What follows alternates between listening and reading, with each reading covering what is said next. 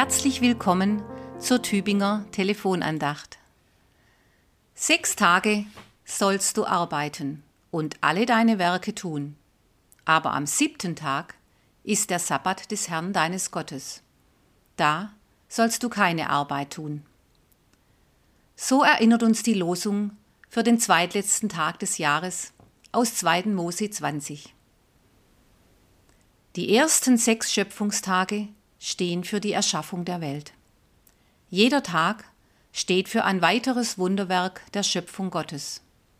Zuletzt schuf Gott sein größtes Wunderwerk. Er schuf sich ein Gegenüber, den Menschen. Aber es gibt ja noch den siebten Schöpfungstag. Und der wird leider viel zu oft vergessen. Das letzte Werk der Schöpfung, der krönende Abschluss, ist nicht der Mensch, sondern der Ruhetag, der Sabbat.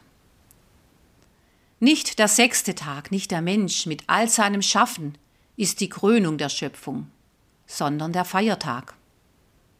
Der siebte Tag steht für das Feiern, für das Leben, für die Gemeinschaft zwischen Mensch und Gott. Vorher hat Gott unseren Lebensraum geschaffen, die wunderbare Natur, die Gestirne, Pflanzen, Bäume, Tiere.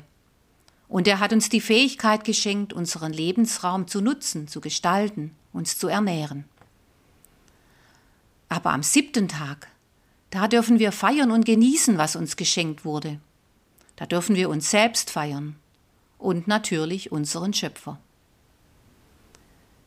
Die große Bedeutung des Sabbats durchzieht die ganze Bibel. Und immer wieder wird auf diese gute Ordnung Gottes hingewiesen als Gott die Israeliten in der Wüste mit Manna und Wachteln versorgte, da konnten sie am sechsten Tag mit der gleichen Anstrengung die doppelte Menge sammeln, damit sie am siebten Tag nicht sammeln mussten. Wer aber doch meinte, auch am Ruhetag Vorräte anhäufen zu müssen, der fand nichts und arbeitete völlig umsonst. Welchen Tag in der Woche wir als Ruhetag nehmen, das ist berufsabhängig und auch nicht das Entscheidende. Aber wichtig ist, dass es für uns als Einzelne, für uns als Familien diesen Ruhetag gibt. Und dass auch die Gesellschaft einmal in der Woche einen Feiertag hat, um den Menschen Ruhe zu ermöglichen und den Alltag zu unterbrechen. Wenn wir diese Ordnung der Schöpfung missachten, dann tut uns das nicht gut. Der Ruhetag ist auch ein von Gott gesetztes Denkmal. Denk mal darüber nach, du Mensch, woher du kommst. Denk mal darüber nach, wer dir das alles geschenkt und ermöglicht hat. Halte inne. Feier das Leben und den, der es dir gegeben hat. Und dann, am Tag nach dem Feiertag, folgen wieder die Arbeitstage. Denn auch dafür wurden wir geschaffen, zu arbeiten, zu schaffen, jeder mit seinen Gaben und Fähigkeiten.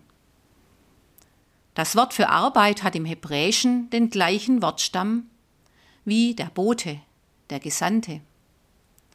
Und als Botinnen und Boten Gottes gehen wir nach dem Feiertag, nach dem Ausruhen, zurück in unseren Alltag. Beim Ruhetag geht es Gott nie um ein Gesetz, um eine Vorschrift, sondern um ein Geschenk, das uns gut tut. Jesus sagt zu den Pharisäern, die ihm vorwerfen, das Sabbatgebot nicht zu halten, der Sabbat ist um des Menschen willen gemacht. Lassen wir uns diesen Ruhetag als ganz besonderes Geschenk Gottes nicht wegnehmen, denn wir brauchen ihn. Herzliche Grüße, Magdalene Schüsselin, Seelsorgerin an der Kinderklinik in Tübingen.